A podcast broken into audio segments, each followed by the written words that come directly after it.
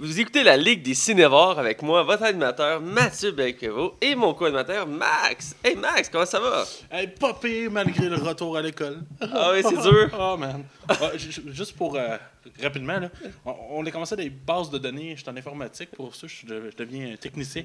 Oh mon dieu. ah oui. Ah, c'est tough, man. C'est du triage, là. Puis, euh, Euh. Ouais, mais je pense que ça va bien. C'est pas grave. Écoute, ça va faire partie de ton travail, hein. Fait que faut que t'aimes ça, là. Si t'aimes pas ça, euh, Absolument, absolument. écoute, puis vu que tu me le demandes comme d'habitude, toujours. Ouais, mais attends, attends, attends, attends. Hey, Mathieu. Puis toi, comment tu vas? Écoute, je vais bien. J'ai une grosse fin de semaine. ces temps-ci, j'ai sûr ça bouge beaucoup. Ben, ouais, ah ouais, j'imagine. Hein? Ben moi, je, ils ferment pas mon sûr. C'est juste qu'ils font des gros changements pour adapter. euh, Mais ils vont-tu changer un peu euh, la- la- ce qu'ils vont vendre en boutique ou. euh, Ben, ils vont- on offre plus de, de produits qu'avant. Exemple, maintenant, on a une papeterie chez Sears. Donc, on offre des crayons, des cartables, des cahiers, tout ça. Avec la rentrée qui s'en vient, c'est le bon temps. Ouais, c'est le bon temps. Euh, les meubles reviennent dans les magasins normaux. Avant, il y avait des Sears décors. Maintenant, les Sears décors disparaissent. Donc, les meubles reviennent dans les Sears. Donc, il y a beaucoup de changements. Il y en avait-tu dans le temps? Oui, dans le temps, avant, il y avait des meubles chez Sears. Après ça, ils ont créé deux sortes de Sears. Et, Bon. essayer de. Ouais. ouais. T'étais-tu là quand en, ils en vendaient encore ou. euh? Non, je suis rentré. Puis, euh, moi, je suis rentré à l'époque où que, il venait il enlevait l'électronique. Ah, pour vrai? Ouais, parce qu'il a enlevé l'électronique en magasin. Quand je suis rentré, il venait de l'enlever. C'était comme un Walmart un peu plus cher, là, un peu plus. Ben, il y a de la misère à faire compétition dans certains domaines, dont l'électronique. euh, parce que c'était, je sais plus c'est quoi le nom, mais il y avait leur propre compagnie pour les, vendait l'électronique. Mais bref, il était prêt à faire compétition. Alors, euh, cette semaine, on critique un film, euh, je dirais un film classique du cinéma. Ouais, absolument. Euh, le jour de la marmotte au Québec, ou Un jour sans fin en France. Euh, nous, on a- des fois, ça arrive dans, les films et on a notre propre titre. Mhm. Mais souvent, en France, on a tendance à décider des fois les noms en anglais, mais en le changeant. Par exemple, en France, c'est The Hangover, ouais. puis eux autres, c'est. Non, excuse-moi, tu sais, tu connais la franchise Lendemain de veille. Ouais. Le nom original, c'est The Hangover. Ouais. Et en France, c'est VU Bad Trip. Very Bad Trip, oui, c'est vrai. C'est comme, je sais pas pourquoi, là, mais. C'est vrai, ils ont changé de titre, c'est vrai. Ouais. Et euh, comme résumé dans notre émission qu'on va vous, on va vous produire devant vous, euh, on va parler de Leonardo da Vinci. Ah oui, on est rendu peintre. Oui, on parle d'art. euh, je sais que Max est un grand amateur de, toutes ses œuvres. On va parler de Disney et on va parler de T800. Oh, Pour ceux qui savent de qui je parle, alors sans plus attendre, on va aller dans les chroniques. Les chroniques. Alors, vous écoutez la Ligue des Cinévores, toujours en compagnie de moi, Mathieu Belprevost, et de mon co-amateur Max. Alors, vous dites, what? On vient d'entendre déjà ça une, une deuxième fois. Bien, c'est comme le jour de la marmotte, ça se répète en boucle. Ah, ça, c'est bon. C'est Hein? bon, Hein? hein, j'aime ça. Ah, Max, moi, j'ai des clics, de- j'ai des liens de même. Mais hein. moi, j'écoute. Ah, non, il répète. il répète. non, je voulais rendre les gens perplexes. Euh, Le jour de la marmotte, c'est la journée qui se répète, qui se répète, qui se répète. Euh, alors, euh, je vais te laisser commencer. Qu'est-ce que tu as vu cette semaine? Écoute, j'ai vu une panoplie de films, une- de- de- des séries à gogo, à gauche, à droite. Non, pour vrai, j'ai rien écouté. Avec l'école, tout ça, j'ai manqué de temps un peu. Puis j'ai, pour vrai, j'ai, beaucoup cherché sur Netflix, puis sur euh, euh, Lico, s'il n'y avait pas de quoi d'intéressant. Puis non, j'ai rien trouvé d'intéressant. Euh, Mais j'ai réécouté le film Gamgee Brother de Sacha Baron Cohen. Ok. Euh, tu sais, c'est comme le frère qui est qui est agent secret, puis l'autre, c'est comme un gars qui a pas suivi son frère, puis qui ont été séparés euh, pendant leur jeunesse. Et quand il arrive une panoplie de niaiseries, c'est tellement trash comme film. là. Écoute, euh, pour te donner une idée. Euh... Il me semble qu'un des acteurs principaux, c'est un acteur comique très connu. là. Ouais, celui qui fait Borat, Ouais, Bruno, du Dictateur, puis... Non, c'est ça, c'est super drôle, mais c'est dr- c'est drôle, là, mais c'est trash. Écoutez, les- si vous n'avez pas les jokes de caca, puis de bite, puis de, de sperme, puis tout ça... Ben, si vous aimez l'humour de Borat et tout ça, lui, c'est un spécialiste, euh, cet acteur-là, dans ces mots-là très euh, Ben, poussés. Ben, je te dirais que c'est- peut-être. J'adore ce film-là, mais c'est dans ses plus faibles. Ah ouais? Ouais, parce que dans, euh, dans Borat, il critiquait beaucoup la culture américaine. Dans Bruno, il critiquait beaucoup euh, l'homophobie. Euh, Dictateur, ça riait aussi un peu de tout ce qu'il y avait.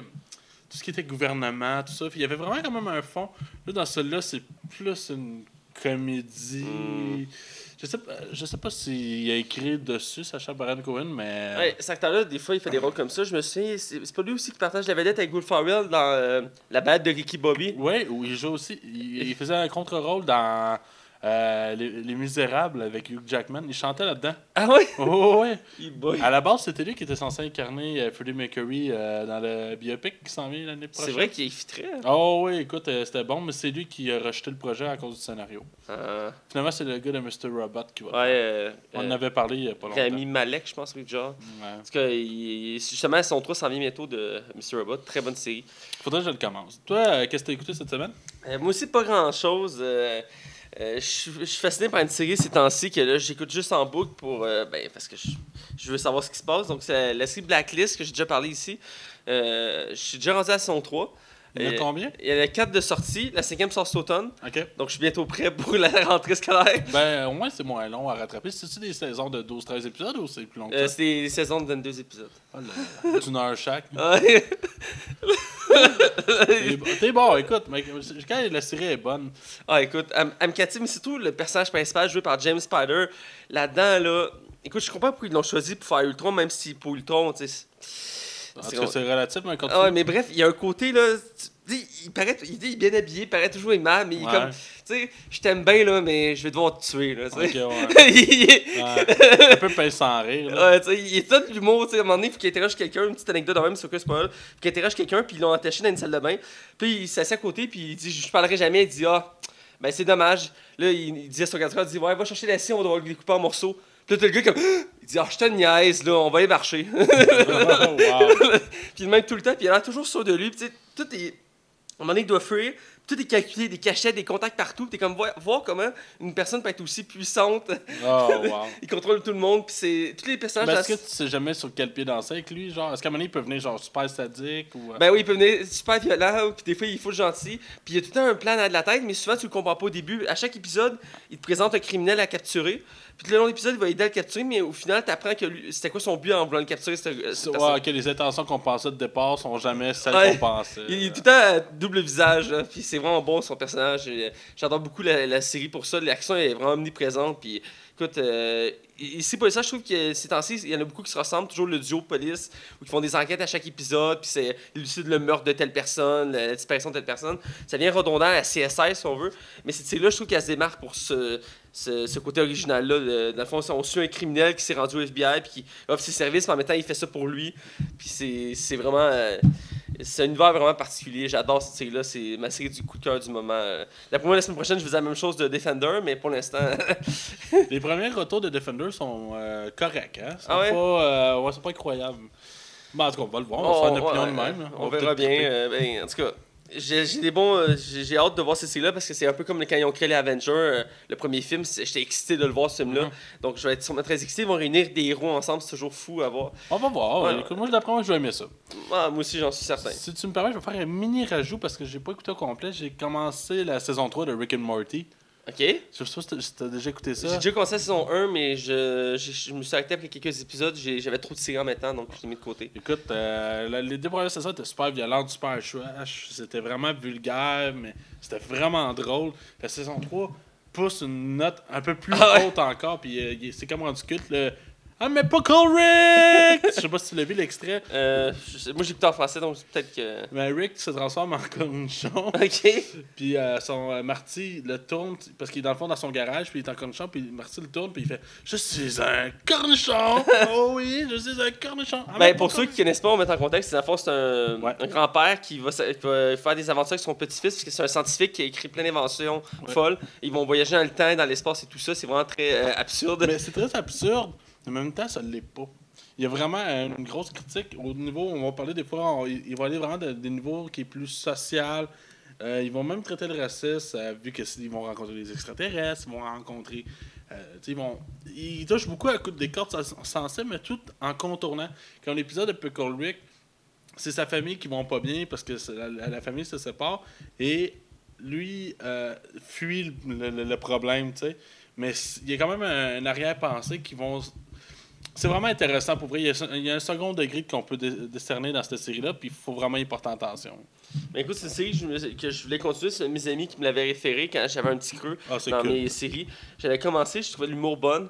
Euh, ça n'a juste pas donné parce que donc quand j'ai trop de séries, à un moment donné, je fais des choix euh, stratégiques. Ben oui, c'est normal. Euh, donc, mais j'ai prévu de la écouter. euh, je pense qu'on a annoncé une quatrième saison aussi. Ça s'enligne mal. Ah ouais? Sa saison 3 a pris quasiment un an et demi, deux ans à sortir. Ouais, ben ça, ça a été long, mais. Ouais, puis les auteurs ont pas l'air d'être convaincus. En tout cas, écoute, je parle à travers mon chapeau. Là. Ouais. Mais c'est un projet intéressant. euh, comme... Ben, c'est ça, la série est, à son- est en, est en santé en ce moment, elle marche fort. là. Ça serait vraiment malheureux d'arrêter je vais essayer de l'écouter bientôt pour qu'on en reparle. Peut-être même peut-être faire une émission spéciale sur ce- Ça serait intéressant. Bref, euh, on va aller dans l'actualité. Ouais. Alors, euh, je vais te laisser aller. Ouais, parce que j'ai moins d'actualité que toi cette semaine. Ouais. Et ça va être beaucoup bref. Euh, Avenger 4, le tournage est commencé officiellement déjà. Oui, c'est pas le 3, mais bien le 4. Oh oui, le 4. Ben, le 3, ben, le 3 est déjà tourné. Tout, c'est, ça- ils sont dans la production. Là. La post-production. Ouais. Même pas, la post-production est finie, ils sont dans le montage et tout. Ah, ok. Ouais, non, c'est ça. Fait qu'Avenger 4 est déjà commencé. Euh, on n'en sait pas grand-chose pour l'instant. C'est pas les acteurs qui vont être dedans. Probablement une partie de l'équipe. Ben, la plupart des acteurs déjà euh, présents dans le 3 ont confirmé qu'ils allaient dans le 4. Ouais, c'est Euh, ça, mais il va peut-être avoir des surprises. Ouais, il va peut-être avoir des surprises. Il y a des rumeurs qui disent qu'on pourrait peut-être voir Captain Marvel dans le quatrième Avenger. Avec Ant-Man, j'espère. non, t'as oublié. Ben, ils l'ont tellement oublié, mais en même temps, il est mentionné qu'il va être là dans Avenger 3. Donc, Mais moi, là, je te fais une prédiction. Tony Stark meurt dans le troisième. ah ouais. C'est ce qui va enchaîner au quatrième film. C'est ma prédiction. ça pourrait être logique. En même temps, ça serait douloureux, mais ouais. Ben, ouais, moi, c'est. Ben, écoute, j'es- j'espère me tromper. Mais c'est ma prédiction. Ça fait penser. euh, il y, a, a une entrevue récemment, Marco Folo, puis euh, excuse-moi, j'oublie le nom de l'acteur, mais celui qui fait War Machine, le meilleur ami à Tony Stark. euh, ils ont parlé de leur personnage, puis ils disaient que leurs personnages ont beaucoup évolué dans les derniers films et qu'il va y avoir une grosse évolution dans le prochain Avenger, que leurs deux personnages vont vraiment euh, se distinguer du lot. Euh, surtout pour War Machine, qu'on- qui était très secondaire dans les, dans les films à date, euh, qui a pas un gros rôle à part dans Civil War. Euh, ce serait intéressant, je serais intéressant de voir. Peut-être finalement c'est lui qui va mourir. Toi, tu qui va prendre la relève? ou qui va prendre un relève, c'est pas possible. Puis j'espère Hulk va, va venir encore plus intéressant. Je parle pas de Bruce Banner, mais je parle bien de Hulk, son personnage va être encore plus développé. Que juste un gars qui fonce dans le tas, là. Ouais, comme dans, dans Thor, on a déjà vu un extrait, ceux qu'on voit à la il parle plus. Donc Ouais. c'est une évolution dans son personnage. Donc euh, ça être Ils ont le intéressant. temps avec tous les films. euh. Euh, sinon, ma deuxième nouvelle, c'est une petite nouvelle, mais que je trouve quand même fort- fortement intéressante. Euh, Leonardo DiCaprio a signé pour un nouveau film qui va tourner avec un réalisateur qui est malheureusement inconnu pour l'instant. On ne sait même pas une date de sortie ou de quoi, mais va incarner le fameux Leonardo. Léonard. Leonardo. Léonard. Non, il n'y a pas de. C'est pas de. Léonard da Vinci. Vinci. Et le, le- le fameux peintre ou l'inventeur qui a été à cette époque. Euh, J'imagine qu'il va garder sa barbe de, de- de survivant et euh, va incarner euh, Léonard. Ça risque d'être quand même franchement Ouais, mais c'est un projet de biopic, donc un film sur l'histoire de, de, de, ce- de cette Ouais. figure historique. Avec la Jacob, peut-être, on va avoir une scène. Ouais, ça pourrait être intéressant. C'est un- une figure mystique très euh, débattue encore de nos jours parce qu'il y a plusieurs choses qu'on n'est pas certain. Ouais. Euh, tout ce qui tourne autour de la Joconde, euh, Mais une chose est sûre, c'est un visionnaire. Ouais, c'est un visionnaire. Ça, c'est sûr. Euh, je suis curieux de voir, c'est d'habitude les biopics qu'ils font, c'est sur des figures récentes, donc là, c'est, ils se C'est vraiment projettent. loin, là. fait que- Ouais, donc, euh, puis euh, Leonardo, c'est un bon acteur, il fait, il fait beaucoup de rôles variés, donc euh, ça a Ben, un fort Leonardo, potentiel. Leonardo- Leonardo, il a comme un talent pour choisir ses films. Ouais, Il s'est rarement planté, là. Fait que. euh, Go! Ouais, j'ai hâte de voir ce que ça va donner. Euh, Bref, ma dernière nouvelle, euh, ça, continue, ça fait suite à la nouvelle de la semaine dernière par rapport à Netflix et Disney. C'est officiel, Disney va se retirer de Netflix pour la fin 2019, qui est quand même relativement très Ça doit être assez triste. Euh, oui, pour vrai. Et ça, ça, ça fait peur, c'est que ça ramène tous les projets Marvel et Star Wars hors de Netflix. Là, la question est est-ce que. Parce que Disney parle de faire euh, leur propre euh, système de, de, de, de- Ouais. de- de streaming avec, en lien avec ESPN. Je sais pas, ça a l'air que c'était eux autres, le réseau des sports. Ouais. Je suis pas au courant, mais bref, euh, non, c'est ça parce qu'ils Ah, veulent mais s'en- Disney possède tout, là. Mais apparemment que Netflix met de la pression pour pouvoir au moins garder les Marvel, les séries, les originales. Ben, je et les- Star toutes les Wars. séries qui sont en tournage en ce moment de Marvel vont rester sur Netflix. Donc, la, euh, la- euh, évidemment, The Defender, mais The Punisher, saison 2 de Jessica Jones, euh, sont déjà prévus sur Netflix. Pour les autres, c'est pas encore confirmé. Non, c'est ça, mais est-ce qu'ils vont migrer à l'autre puis se faire retirer?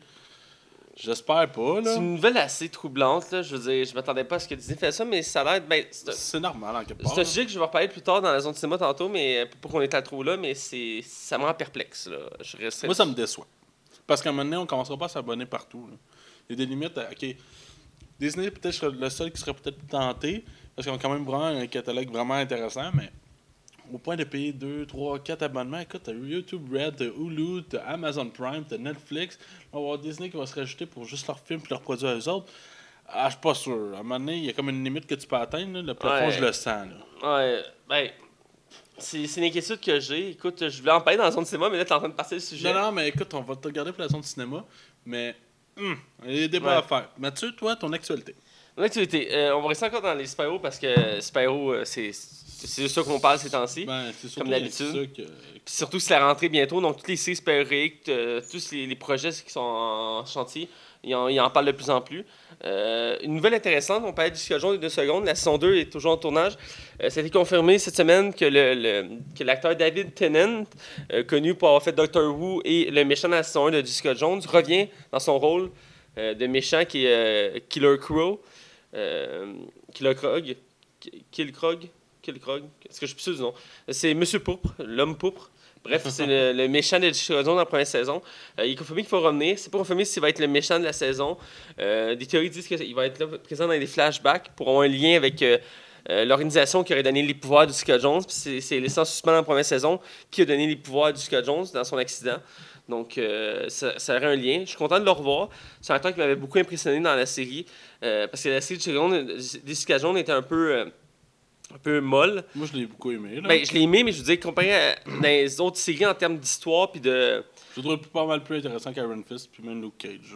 Pour ma part, là. Ben, je dirais que c'est la, troi- la troisième moins épée, la paix c'est Iron Fist, là, mais Luke Cage puis elle, je suis comme c'était savoir c'est quel des deux que je préfère en premier. Mais il reste qu'elle avait plusieurs petits défauts. Elle était très intéressante. Là. C'est, elle a été très bien appréciée. Il y a beaucoup de critiques envers les femmes et tout ça qui a été mis dans cette série-là, qui, qui a une bonne image. Euh, mais il reste que l'élément fort que je trouvais de la série, c'est le méchant. Généralement, on s'accroche plus sur le super-héros que le méchant, mais là, moi, je trouve que c'est l'inverse. Je plus sur le méchant que le super-héros. Euh, je trouvais que ça faisait du bien pour un Marvel. Ouais, mais ça faisait changement. Mais il faut dire que Jessica Jones était un personnage plein de défauts aussi. Ouais. C'est dur de s'attacher à elle, en quelque part. Absolument, c'est ça qui fait la force d'un personnage. Et quand ses défauts, tu les apprécies. là. Ouais. Ouais. En tout cas, Bref, c'est la nouvelle. Euh, deuxième nouvelle, euh, on a de plus en plus d'univers de super-héros qui se créent au cinéma. On a droit déjà à l'univers cinématographique de Marvel, celui de DC Comics, celui euh, de X-Men, et maintenant on a droit à celui de Spider-Man sans Spider-Man, donc l'univers étendu de Spider-Man sans Spider-Man. Il avait déjà été confirmé qu'il allait avoir Venom en, en 2019, euh, 2018, excuse-moi. Premier spin-off de l'univers de euh, Spider-Man sans Spider-Man. Et là, ils ont confirmé la date du deuxième spin-off. Euh, le spin-off Silver and Black Cat, qu'on avait déjà parlé euh, récemment dans notre podcast il avait annoncé la nouvelle. Euh, ils ont trouvé une date de sortie, ça va être le 8 février 2019, cinq mois après le premier spin-off Venom. Donc, ils, se, se préparent à concurrencer les autres univers de super-héros actuels. Donc, il n'y a rien d'autre qui est sorti du projet à date, outre le fait que les deux personnages principaux sont confirmés dans le titre. Euh, je sais pas si ça, ça t'a- ça t'accroche, ça t'allume. pas du tout, mais c'est probablement parce que j'ai- sais, je connais le personnage de Black Cat à cause du dessin animé de l'époque, Ouais. là, qui jouait à Canal Famille. Spider-Man, Ouais. Spider-Man. En tout cas, bref. Mais sinon, euh, je- je- on verra. Ouais. Ben, tu sais, Je suis plus intéressé par Venom. Ouais, je suis plus intéressé par Venom, même si c'est moins sceptique, mais reste, ça peut être intéressant la façon. Ils veulent le classer 18 ans et plus. Euh, Euh, C'était pas 16 ans? euh, 16 ans et plus, excuse-moi. Ouais, du temps et plus, c'est rendu de la porno. Ou très, très, très, très, très violent, là. Ouais. Il y a certains, a certains films d'horreur qui sont classés 18 ans et plus. Euh, euh, le, les deux personnages qui connaissaient Black Cat, c'est un peu comme pour ceux qui connaissent euh, l'univers plus l'univers DC, c'est un peu comme la Catwoman de Spider-Man. Ouais. Euh, elle a un peu le même genre de background et le même genre de capacité. Ce personnage intéressant il était censé être introduit dans le troisième Spider-Man qui n'aurait jamais eu lieu avec euh, Andrew Garfield. Euh, L'actrice était présente dans le deuxième film qui était jouée par Felicita, euh, Felicity. Jones? Jones. Elle qui jouait dans Rogue One. ouais, exactement. Bref, son personnage n'a pas évolué parce qu'ils ont arrêté le film, mais bref, ils veulent s'en resserver. Et donc, je suis, moi, je suis sceptique pour ce projet-là. Venom m'accroche plus. Je trouve que c'est un peu abusé de, de prendre tous les personnages de Spider-Man pour en faire des films. Ça parce- un peu de contenu à Spider-Man. Ben, je te dirais que Batman, on pourrait dire la même affaire. C'est deux personnages qui ont un univers tellement large que tu peux en faire ce que tu veux. Mais tu sais, en fait, le spin-off sur Catwoman, là. J'ai pas dit que c'était bon. J'ai dit qu'il y avait possibilité de faire de quoi. À un moment donné, c'est comme risqué parce que tu peux péter des personnages, tu peux faire que les gens finalement n'aiment plus le personnage ou quelque chose. Je sais pas, tu sais, là, ils veulent faire un spin-off, exemple, sur euh, Joker et Harley Quinn. Ça a du potentiel. Ils veulent faire un spin-off sur. euh, euh, eux autres, ils abusent. Là. il abuse. Ba- Suicide Squad, euh, Nightwing, Batgirl. Batgirl, euh, Euh, Gotham. Black là. Ouais, et Joker Harley. Écoute, c'est pas abusé Ah, de puis- Batman, là. Je sais pas c'est quoi. Ah, puis il y a aussi le premier spin-off autre que Batman. T'as le Black Adam qui va avoir son spin-off. Eux autres, ils abusent. Là. Eux autres, ils abusent. C'est- DC cherche sa marque, je crois. Le pire, c'est que le film le plus rentable aux États-Unis cette année, et c'est le plus film le plus rentable de la Warner, de toute leur histoire, c'est Wonder Woman. Pas au niveau. euh, il n'a pas atteint un milliard, mais c'est à la maison, c'est le premier aux États-Unis au-dessus de 400 millions. C'est- Ben écoute, c'est la preuve qu'ils sont capables de faire des, des bonnes choses. Ben, c'est un bon film. Tu Ouais. vois, les bons films, ça récompense. Parce que c'est dur à croire qu'un Batman contre un Superman n'a pas pu faire un milliard. Ah, je sais que tu as sur le corps, on va arrêter de revenir dessus. Là. Ouais.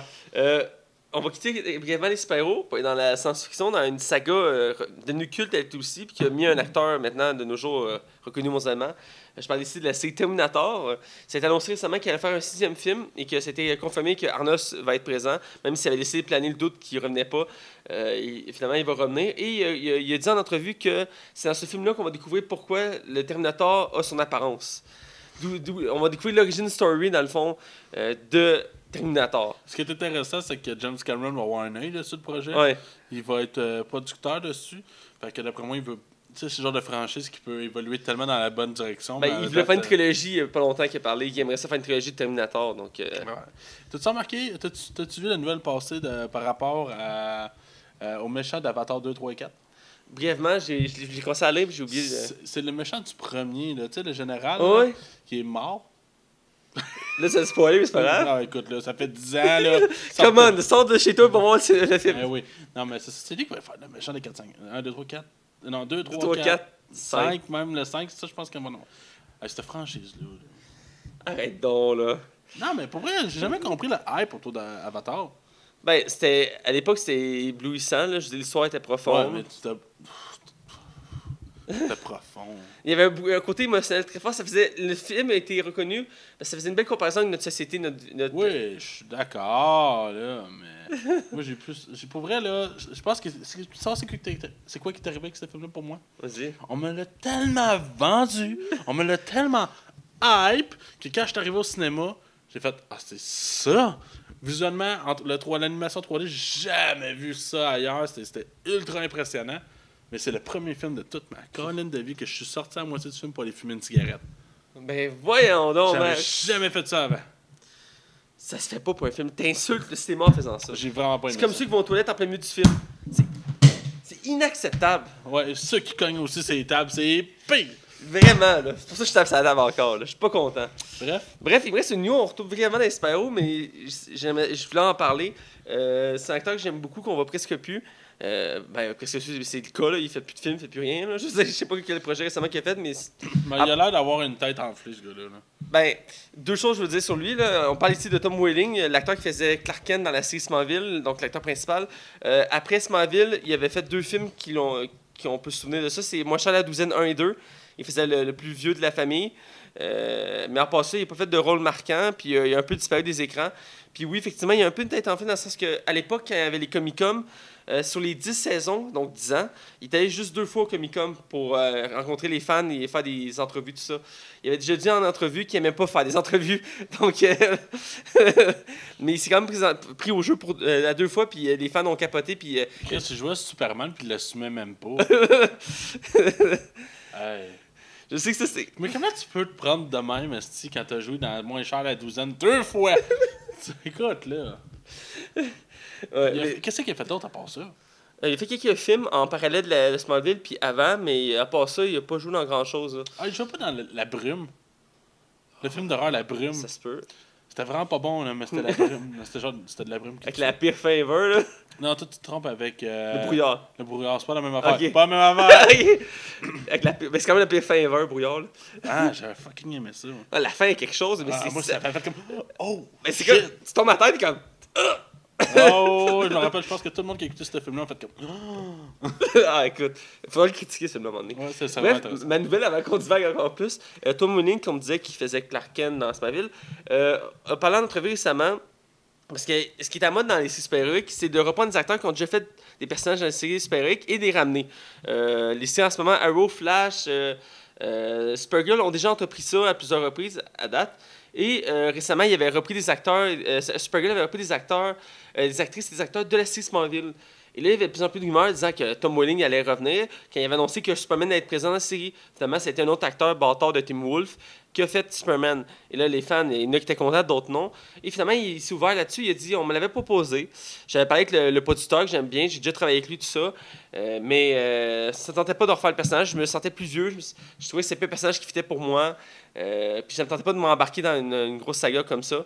Donc, ça ne tentait pas de le faire. Mais il a quand même accepté de jouer le rôle. Il n'avait pas hésité sur le coup, mais il a accepté de faire le rôle du méchant principal dans la troisième saison de Lucifer, qui est une autre série qui se passe dans l'univers de DC Comics. S'en est pas rendu compte. Ben, il dit il n'a pas pris la série pour ça. Il n'a pas pris la série parce que c'est une série super héroïque. Il l'a pris parce que c'est une série qui l'intéressait, tout simplement. Lucifer, c'était super, hein? Ben, c'est basé sur le comic de Sandman. Ouais. Euh, c'est un spin-off dans le fond de Lucifer, puis Sandman, euh, pour l'instant, il n'aura jamais lieu. Puis Sandman, c'est un comic euh, qui appartient à Vertigo, puis Vertigo, c'était racheté par DC Comics, donc ça appartient à DC Comics. Ah, ok. Ah, the more you know. Je savais pas. Voilà, je t'ai fait l'historique. Puis Sandman, c'est un des meilleurs comics à lire. Puis dans Sandman, le personnage secondaire, c'est Lucifer, donc Satan. Seulement, c'est-tu basé sur le, le marchand de sable ou. euh, J'en ai pas aucune idée. Ah, ok. Mais Espérance, c'est écœurant. Je me suis toujours dit que j'allais le lire. Mais bref, il voulait faire un film, finalement, c'est tombé à l'eau. Puis une série, puis c'est tombé à l'eau. Finalement, Ouais. ils ont fait un spin-off sur Lucifer. Parce que Je me rappelle, c'était Joseph euh, Gordon Ouais. Qui devait projeter le projet, en plus d'incarner Sandman. Puis finalement, il a quitté le projet, donc ça. Ben, probablement parce que ça avançait pas. Là. Bref, euh, il est confirmé comme le méchant, le méchant principal dans la saison 3 de Lucifer, qui est une série qui tourne autour de Lucifer, comme j'ai dit. Euh, qui, dans le fond, il va faire un chef de police. Euh, euh, son personnage n'est pas trop développé encore dans les informations, mais euh, je suis curieux de le voir à l'œuvre parce que le voir méchant, euh, oui, à quelques reprises dans Smallville, il avait été, euh, il a dû faire le méchant bad boy, tout ça, parce qu'il y avait des types de kryptonite, qu'il y en avait une, la rouge, qui les rendait méchants, ou euh, dans certains euh, euh, mondes parallèles, il faisait des méchants. Il y avait, je trouvais qu'il y avait un look pour faire un méchant. Je me rappelé toujours un épisode où on suivait. Voyons, le, le photographe de, Planet, j'ai oublié son nom, mais c'est un des personnages principaux, Olson, Jimmy Olson, qui se fait assommer, puis il rêve, qui est dans les années, les années 50. Et c'est comme un vieux film en noir et blanc. Et là, il essaie de résoudre une enquête, et il, il finit par croiser Clark Kent. Puis dans ce univers-là, Clark Kent, il fait un, un- un policier euh, sous couverture, et il est comme habillé en veston cravate avec le chapeau, puis il a l'air vraiment de mafieux, puis il a l'air vraiment comme le regard ténébreux, puis tout ça. J'avais mis son côté vraiment plus sombre. Et je voyais qu'il y avait un potentiel, même si beaucoup de gens avaient critiqué le fait qu'il n'était pas très convaincant en méchant euh, dans la série Smallville, je trouvais qu'il y avait un, potentiel pour avec son physique et, et son look. Donc j'ai hâte de voir que ça va donner avec Smallville, euh, avec, Lucifer, parce que j'aimais beaucoup cet acteur-là. Puis je trouvais dommage qu'il ait disparu de nos écrans après Moi Charles la douzaine 2. Que c'était quand même une bonne comédie que j'avais aimé à l'époque. Euh, donc j'ai hâte de le revoir. Voir que son look, tout ça, comment il va, il va jouer son personnage. Aussi, j'ai hâte de voir la série parce que Lucifer, c'est un de mes coups de cœur de- des dernières années. C'est super bon, je t'encourage toujours à l'écouter. Lucifer, Lucifer. Bref, euh, c'était toutes nos nouvelles qu'on avait cette semaine. Euh, donc, sans plus attendre, on va aller dans la zone cinéma. Hey Mathieu, est-ce que tu sais qu'on peut aller rajouter 5 étoiles à notre podcast? Ah oui, où ça? sur Pod Québec et sur iTunes dans la section commentaires? Hey, je m'en vais faire ça tout de suite!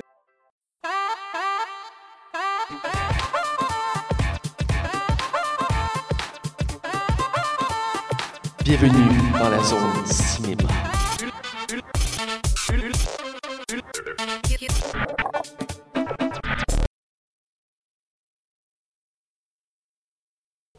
Alors, on est dans la zone cinéma. Euh, cette semaine, j'ai des petits sujets. Ben, un petit sujet, puis deux autres sujets plus importants que j'aimerais ça jaser. J'ai pas réussi à me décider. Euh, c'est plusieurs choses que j'ai vues ces semaines passées.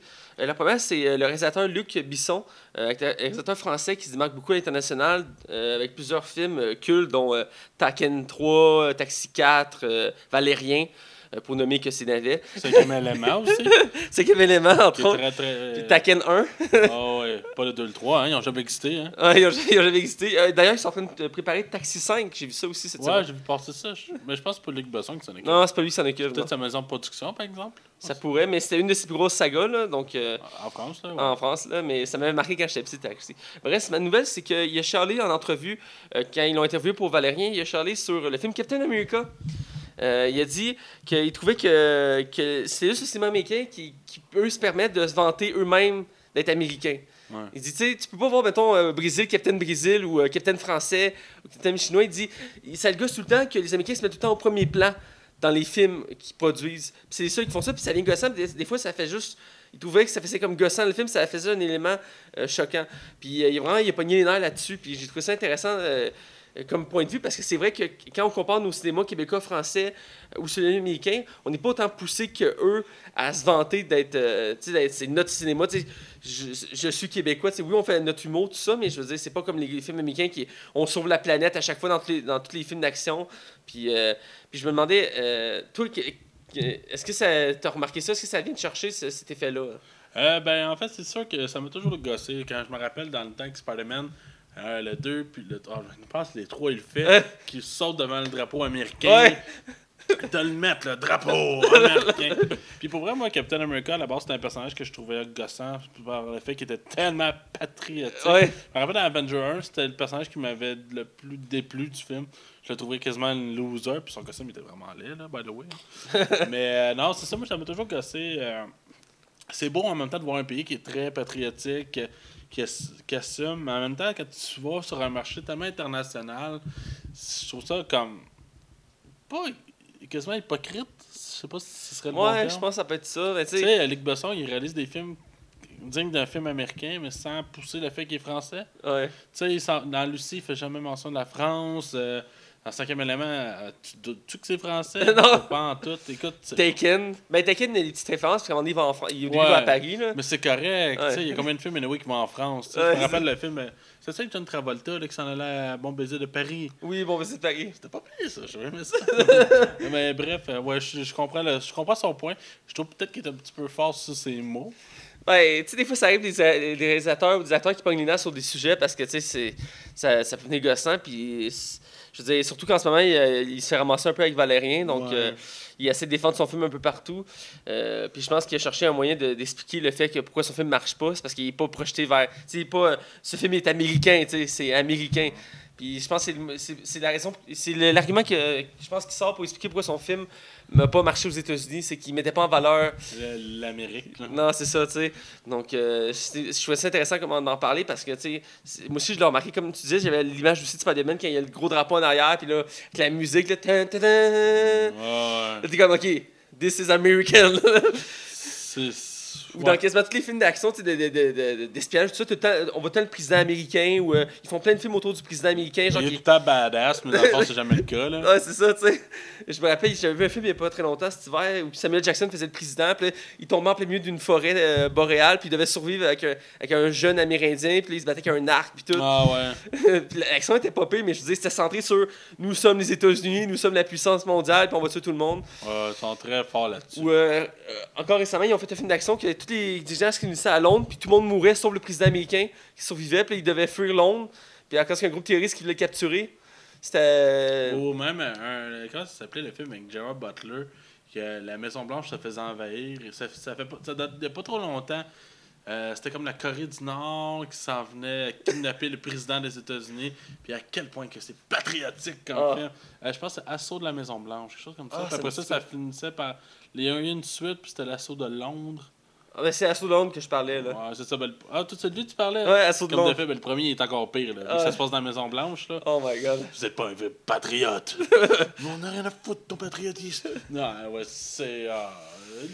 Des fois, c'est ça cœur. Je veux dire, il y a des bons. fi- tu sais, Les, Américains font un, ex- un très bon cinéma, là, mais je veux dire, des fois, c'est trop poussé dans certains films. Puis des fois, ça, tu sais, nous, ça passe un- ça peut passer légèrement mieux parce que dans le sens qu'on est très imprégné de leur culture. Mais reste que ça peut être gossant. Puis j'imagine à l'extérieur, quand tu veux écouter un film. Quand c'est carrément un autre continent. Ouais, c'est ça. Puis tu vois ça, puis c'est comme drapeau, euh, président. euh, tu sais, c'est. C'était sur le point que je voulais parler de lui. Euh, mon deuxième élément, on a brièvement parlé tantôt, c'est Disney puis Netflix. Mon, mon, mon point, c'est. Il y a Amazon aussi qui parlait. non. J'ai un blanc. Parce qu'il y a un autre studio, un grand studio de film, qui a parlé aussi qu'il voulait faire sa propre euh, Plateforme. Et c'est pas la première fois. il y a- depuis, que- depuis que les dernières années, il y a de plus en plus de compagnies qui parlent plus ou moins de faire leur propre plateforme. Donc, euh, mon point, c'était est-ce qu'on est en train de tout euh, rendre ça individualiste, qu'on va se retrouver à être abonné à 10 plateformes? Est-ce que c'est parce c'est pourquoi il a- Moi, j'essaie de comprendre pourquoi les gens décident de s'éloigner. Ben, c'est parce que tu contrôles ton produit, Ouais, ça, c'est certain. tu as ta part de marché. Écoute, c'est comme un morceau de pain puis t'as plein de rats autour. mais Ils vont en tout aller engruger pour avoir chacun leur part. tu. En même temps, si tu parles de la visibilité, est-ce que Netflix permet de. tu Tout le monde connaît Netflix, c'est une visibilité globale. Ouais, ouais. Mais qu'est-ce qui est le plus payant euh, y en a un gars qui paye ton studio à toi ou quelqu'un qui te donne une partie de son cash? Sur le produit que t'as toi créé Ouais. Mais c'est juste que je me demande si c'est une bonne idée qu'on se divise autant. Je veux dire, là, Non, moi je suis pas d'accord, mais. Disney, c'est ça. Moi non plus, Disney va le faire. Il y a d'autres studios qui sont en processus de. Il y a Amazon qui a déjà le sien. HBO. HBO aussi. Euh, tu sais, à un moment donné, quand tu écouter de quoi. YouTube Red aussi, quand je pense, YouTube Red propose le même produit, il commence, il parle de commencer à faire des films. À un moment donné, il y a trop de plateformes, écoute, on va. on- Même, même Disney, ils ont dit que dans, sur leur plateforme, ils- ça va ressembler beaucoup à Netflix, dans le sens qu'ils veulent produire leurs leur propres films et euh, séries indépendantes disponibles juste sur le- le- la plateforme. Euh, vous savez qu'on va se retrouver plein de mini Netflix, puis moi je trouve pas ça. euh, tu sais, quand tu cherches, quand le soir tu arrives dans ton salon, tu regardes la TV, tu mets ton Netflix. Tu, sais, tu vas direct dessus, tu cherches ce que tu veux, tu écoutes. Là, maintenant, ça faire OK, bon, ok, je vais écouter ça. Ah non, il est pas disponible là, il est pas disponible là. Ah, OK, il faut que j'aille là. C'est pour ça que Netflix sont wise. Ils réagissent tout de suite dans le sens que, euh, vu qu'ils voyaient que ça commençait à partir tranquillement, le Ouais. catalogue il se vide beaucoup, ah, on crée nos propres contenus. On va créer notre Ouais. contenu, on a déjà du monde, ça va pogner. S'ils savaient que ça allait J'ai un aller, parallèle à faire. Moi, je travaille chez Sears.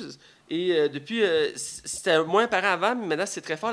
Sears a créé leur propre marque de produits et elle existe depuis longtemps, sauf qu'elle était moins apparente dans la plupart, dans, dans la plupart des départs. Maintenant, elle prend beaucoup plus d'ampleur. C'est rendu pas mal la marque principale qui vient de devant.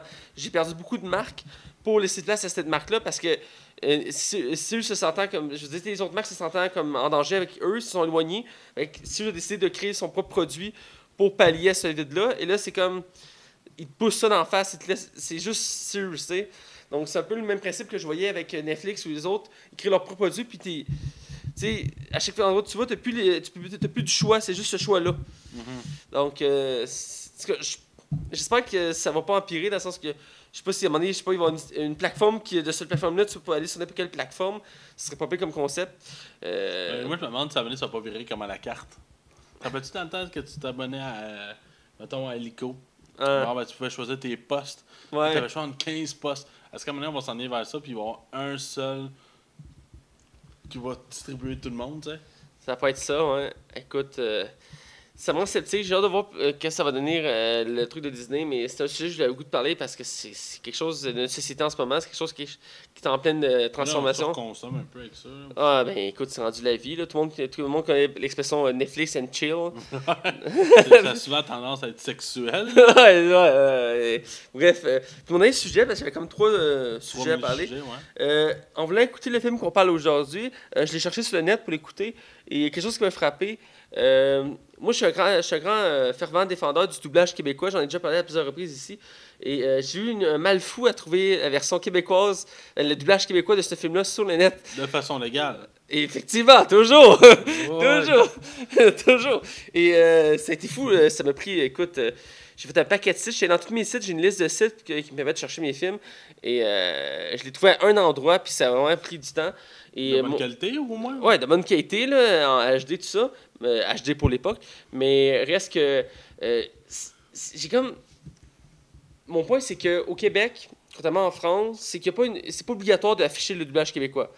En France, quand tu arrives en France, tout ce qui arrive en France doit être doublé en français euh, de France et il doit tout être présent. Quand tu cherches sur des sites officiels ou peu importe. Je me rappelle même les jeux vidéo, euh, quand ils allaient directement en France, pendant que nous on l'avait en anglais ici, Ouais. euh, eux autres ils l'avaient en français. Donc c'est ça. Ici, il n'y a pas de loi qui régit ça. C'est, c'est les studios qui font une demande ou c'est les doubleurs, la société des doubleurs qui fait une demande. Dire, hey, ce projet-là, il, a il pourrait être pos- très bon pour le Québec. Laissez-nous le doubler. Et euh, ce qui arrive, c'est que souvent sur le net, quand on fait des recherches, les gens ne le savent pas. Et ils vont écouter un film, mettons en streaming, euh, ou ils vont aller sur Netflix pour écouter une série. Puis ils réaliseront pas, mais il existe le doublage québécois, fait qu'ils vont l'écouter en français de France. Et oui, ça peut paraître bon. Souvent, c'est pas toujours le cas. Euh, mais des fois, ça peut paraître bon, mais ils réalisent pas qu'ils n'encouragent pas le doublage québécois et aussi que c'est pas la même qualité dans le sens que le doublage québécois, je trouve qu'il est plus proche de l'original américaine ou autre extérieur que français, qui a une tendance à être plus proche de leur culture française que de la culture américaine. Que nous, au Québec, quand on fait un doublage, on n'imprime pas vraiment notre culture à nous vraiment, on imprime plus la culture américaine, mais en français. Mais c'est sûr, écoute, c'est le pays en haut de nous autres. Euh, en dessous, En nous autres, en dessous, Hey, je m'excuse. En dessous de nous autres. Je. Max, c'est quoi déjà t'as un diplôme primaire, toi? Euh, Hein? oui, c'est ça, j'ai fini mon 2. Yeah! non, pas vrai, ils sont en dessous de nous autres, fait qu'on est super collés. Puis New York, c'est quoi À partir de Mirabel, c'est genre 6 heures? Genre? Fait que, tu sais, on est vraiment proche d'eux autres. Mais en quelque part, je comprends ton point. Tu sais, je me rappelle, j'avais loué Deadpool avec ma copine, puis on l'écoutait en français. Et c'était la version française français. Oh. Euh, ouais, c'est ça, ça se dit bien comme français. Ouais, version française de France. Ok, au pire. qui venait de l'Europe. Bref, c'était dégueulasse. là. C'était inécoutable. Le film perdait tout son charme. Euh, mais tu sais, Parce que, en- tu sais, au début, je cherchais. Mon point, c'est que je cherchais le contenu. Là, à un moment donné, je trouve le film, mettons, sur un site. Là, je commence à écouter, puis là, je réalise, le doublage, il me gosse. Je reconnais pas les voix, puis ça sonne vraiment genre putain, euh, tu sais. Fait que là, je suis comme, ok, c'est français de France. Mais moi, je le remarque. Mais j'ai des amis que eux, ils remarquent pas, ils pognent un film sur Internet, puis ils l'écoutent. Puis ils réalisent pas le doublage qu'ils écoutent. Des fois, il faut que je leur montre une comparaison pour qu'ils réalisent, mais c'est une question de, un, favoriser notre contenu, mais aussi que, si- dans un sens, je trouve que c'est plus proche du, du contenu original. J'ai des amis, mes colocs, entre autres, ils aiment pas ça écouter du doublage, ils ont l'impression que ça représente pas le vrai contenu. Donc, ils préfèrent l'écouter en version originale, ouais. pour avoir le vrai contenu, que d'écouter un doublage qui va mal représenter le, le- le contenu. Donc, d'un côté, c'est bien, mais en même temps, je trouve ça dommage parce que souvent, c'est des gens qui ont eu des, ils ont écouté des contenus sans réaliser qu'ils n'écoutaient pas du doublage québécois. Donc, euh, mon point, c'est juste ça. c'est- Ben, sûr que le film va toujours être meilleur en original. là, On va se ouais. dire. là. Il faut que tu maîtrises l'anglais, c'est correct. Là.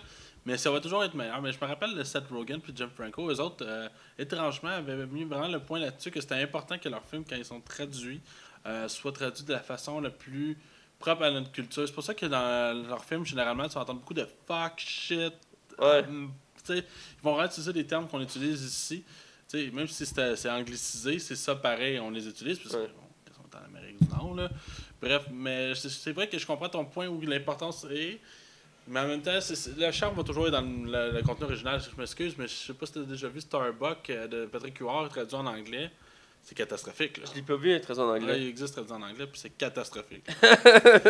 Ben, Peut-être parce que je suis pas habitué. Je là. pensais au début, c'était la version américaine, mais la version américaine est juste pareille que celle québécoise. Oh non, c'est ça. Il y, avait, il y avait un film, puis là, je m'excuse, je, je sais pas si le nom m'échappe. Le gars, il avait fait la voix en anglais et en français. Puis c'était lui l'acteur qui jouait dans le film. J'oublie le nom, là. Mais ça arrive quand les acteurs sont soit bilingues ou que leur première langue, c'est la langue qui va être doublée. Ils font souvent les acteurs français qui jouent dans des films américains. Ils doublent leur propre voix. Euh, exemple, euh, Marion Cotillard ou euh, Eva Green, ils, ils font tout le temps leur doublage quand ils jouent dans des films américains. Mais c'est vrai que c'est le plus dur de se doubler soi-même. Ah ouais? Ouais. Mais bref, moi, le- on prend pas pendant des heures, puis c'est un sujet que j'aimerais ça toujours parler. Mais c'est juste que ce que je voulais lancer comme message, c'est quand vous regardez du contenu en ligne, soit sur Netflix, soit sur n'importe quelle plateforme, ou en ligne tout simplement, ou en téléchargement, assurez-vous que si vous l'écoutez en français, écoutez-le en français québécois. euh, autant pour encourager, mais aussi pour un contenu plus euh, représentatif euh, de ce que vous écoutez. Parce que je me rappelle, j'ai déjà mis cet exemple-là, mais mettons House, of Cards, la série sur Netflix. Après deux saisons, ils ont arrêté le doublage québécois parce qu'il y a pas assez de gens qui l'écoutaient en doublage québécois. Sûrement, sûrement parce qu'il y a sûr moins de Québécois que de Français qui écoutent, mais dans le sens que peut-être, euh, je suppose que beaucoup de Québécois ne réalisaient pas qu'il y avait un doublage québécois, donc ils écoutaient juste en français de France. Euh, Ben, c'est comme euh, Ride Along avec Ice Cube et Kevin Hart, le film Ouais. policier. Le premier n'est même pas sorti en traduction québécoise. ouais, c'est vrai, on, on avait Tout simplement parce qu'ils savaient que le marché ici n'était pas assez gros. Parce qu'ici, en moyenne, réaliser faire traduire un film au Québec, c'est en moyenne 200 000 Fait que s'il n'y a pas de rentabilité, ça vaut pas la peine. Si on pourrait plus encourager, ça irait mieux. Exemple, quand ils font. Moi, ce qui m'avait gossé, c'est quand j'ai voulu écouter Batman, Superman ou Suicide Squad. Dans les deux cas, c'est arrivé le même problème. La version longue n'existait pas en version québécoise. Parce qu'ils ont, dit, que- ils ont, ils ont dit que c'était pas rentable de le faire, donc ils l'ont pas fait. Parce qu'il y avait pas assez de demandes, mais je trouve ça dommage parce que ça m'empêche de, de, de savourer un bon film. Puis s'il y aurait plus de gens qui porteraient attention à ça, au doublage, je pense que ça aiderait qu'il y aurait plus de contenu québécois euh, doublé. C'est sûr. Donc, euh, c'est ça qui me gossait. Puis, je voulais faire formation. Puis, c'est pas la première fois que j'en fais formation, mais c'est quelque chose qui me cherchait à cœur parce que le doublage, je l'ai découvert ça il y a quelques années. Le doublage, j'ai vraiment réalisé c'était quoi le doublage québécois il y a quelques années. Depuis ce temps-là, j'étais un fervent euh, représentant de ce domaine-là. Puis, j'ai- j'aime ça en parler aux gens pour qu'ils le réalisent. Puis, j'aime ça le faire découvrir, le montrer la différence. Souvent, je montre à mes amis, je prends le même film ou même série, puis je montre les deux doublages. Puis, on voit. La euh, différence. j'avais j'avais fait récemment avec euh, mon ami Ismaël, j'avais montré Avenger, le premier. J'avais montré la même scène, mais dans les deux versions. Puis Ah, on- c'est la version Avenger dégueulasse en français de France. ah non, écoute, ça, ça où euh, on avait regardé l'envers de veille, mais lui, c'est sa faute, c'est pas moi qui avais décidé. Mais il avait téléchargé en français en pensant que c'était la version québécoise. Et on, C'est on- on a commencé à écouter. Écoute, on saignait les oreilles, là, c'était pas beau. Mais c'est juste. Attendez mon message, je suis un prophète. Écoutez les versions québécoises. Encouragez notre, notre société québécoise. Mais comment tu veux qu'on l'encourage? Ben, en, en faisant attention quand vous téléchargez du contenu ou quand vous regardez du contenu en ligne, que prenez vraiment la version québécoise, le doublage. Souvent, c'est mentionné, mettons, euh, sur Netflix, on va, mettons, euh, VO, c'est version originale, euh, VFF ou VFI, c'est la version internationale ou français de France, puis VFQ, c'est version française québécoise. Souvent, tu as le choix sur Netflix, mais par défaut, ils vont te mettre soit l'original, ou si, mettons, tu as coché français sur ton Netflix, ils vont te mettre la version française de France en premier. Donc, juste vérifier le contenu. Parce que c'est. S'il y a personne qui le regarde, mais le contenu disparaît, puis c'est notre industrie à nous qui est touchée, puis en même temps, c'est notre saveur. Je trouve que notre, version à nous est meilleure doublée. Je sais pas parce que je, je, sais pas si je dirais ça, je serais français de France, mais en, écoutant du contenu français, j'ai remarqué que des fois, ben souvent, on- je trouve qu'on est décalé. Ils sont, euh, décalés, je veux dire, avec la version originale américaine. On dirait qu'ils n'ont pas autant le- ils sont pas autant imprégnés du cinéma américain que nous. Donc, euh, c'était mon point, puis je voulais en parler. Euh, c'était plusieurs sujets, c'est rare qu'on fait ça, mais j'avais plein de sujets à parler. Alors, euh, sans plus attendre, on va être du côté spoil pour parler du film Le jour de la marmotte ou en France Un jour sans fin. Donc, sans plus attendre, on va du côté non spoil. Hey Matt, mais qu'est-ce que tu fais? Je suis en train de donner un don à notre Patreon. Mais c'est quoi Patreon? Patreon, c'est un moyen de collecter des dons pour aider notre podcast à s'améliorer. Mais comme quoi? Comme améliorer le son et même avoir un aspect visuel. Alors, je vous invite à aller donner un don à notre page Patreon. Le lien est sur notre page Facebook. Attention, vous rentrez dans la zone non spoiler. Attention, vous rentrez dans la zone non spoiler.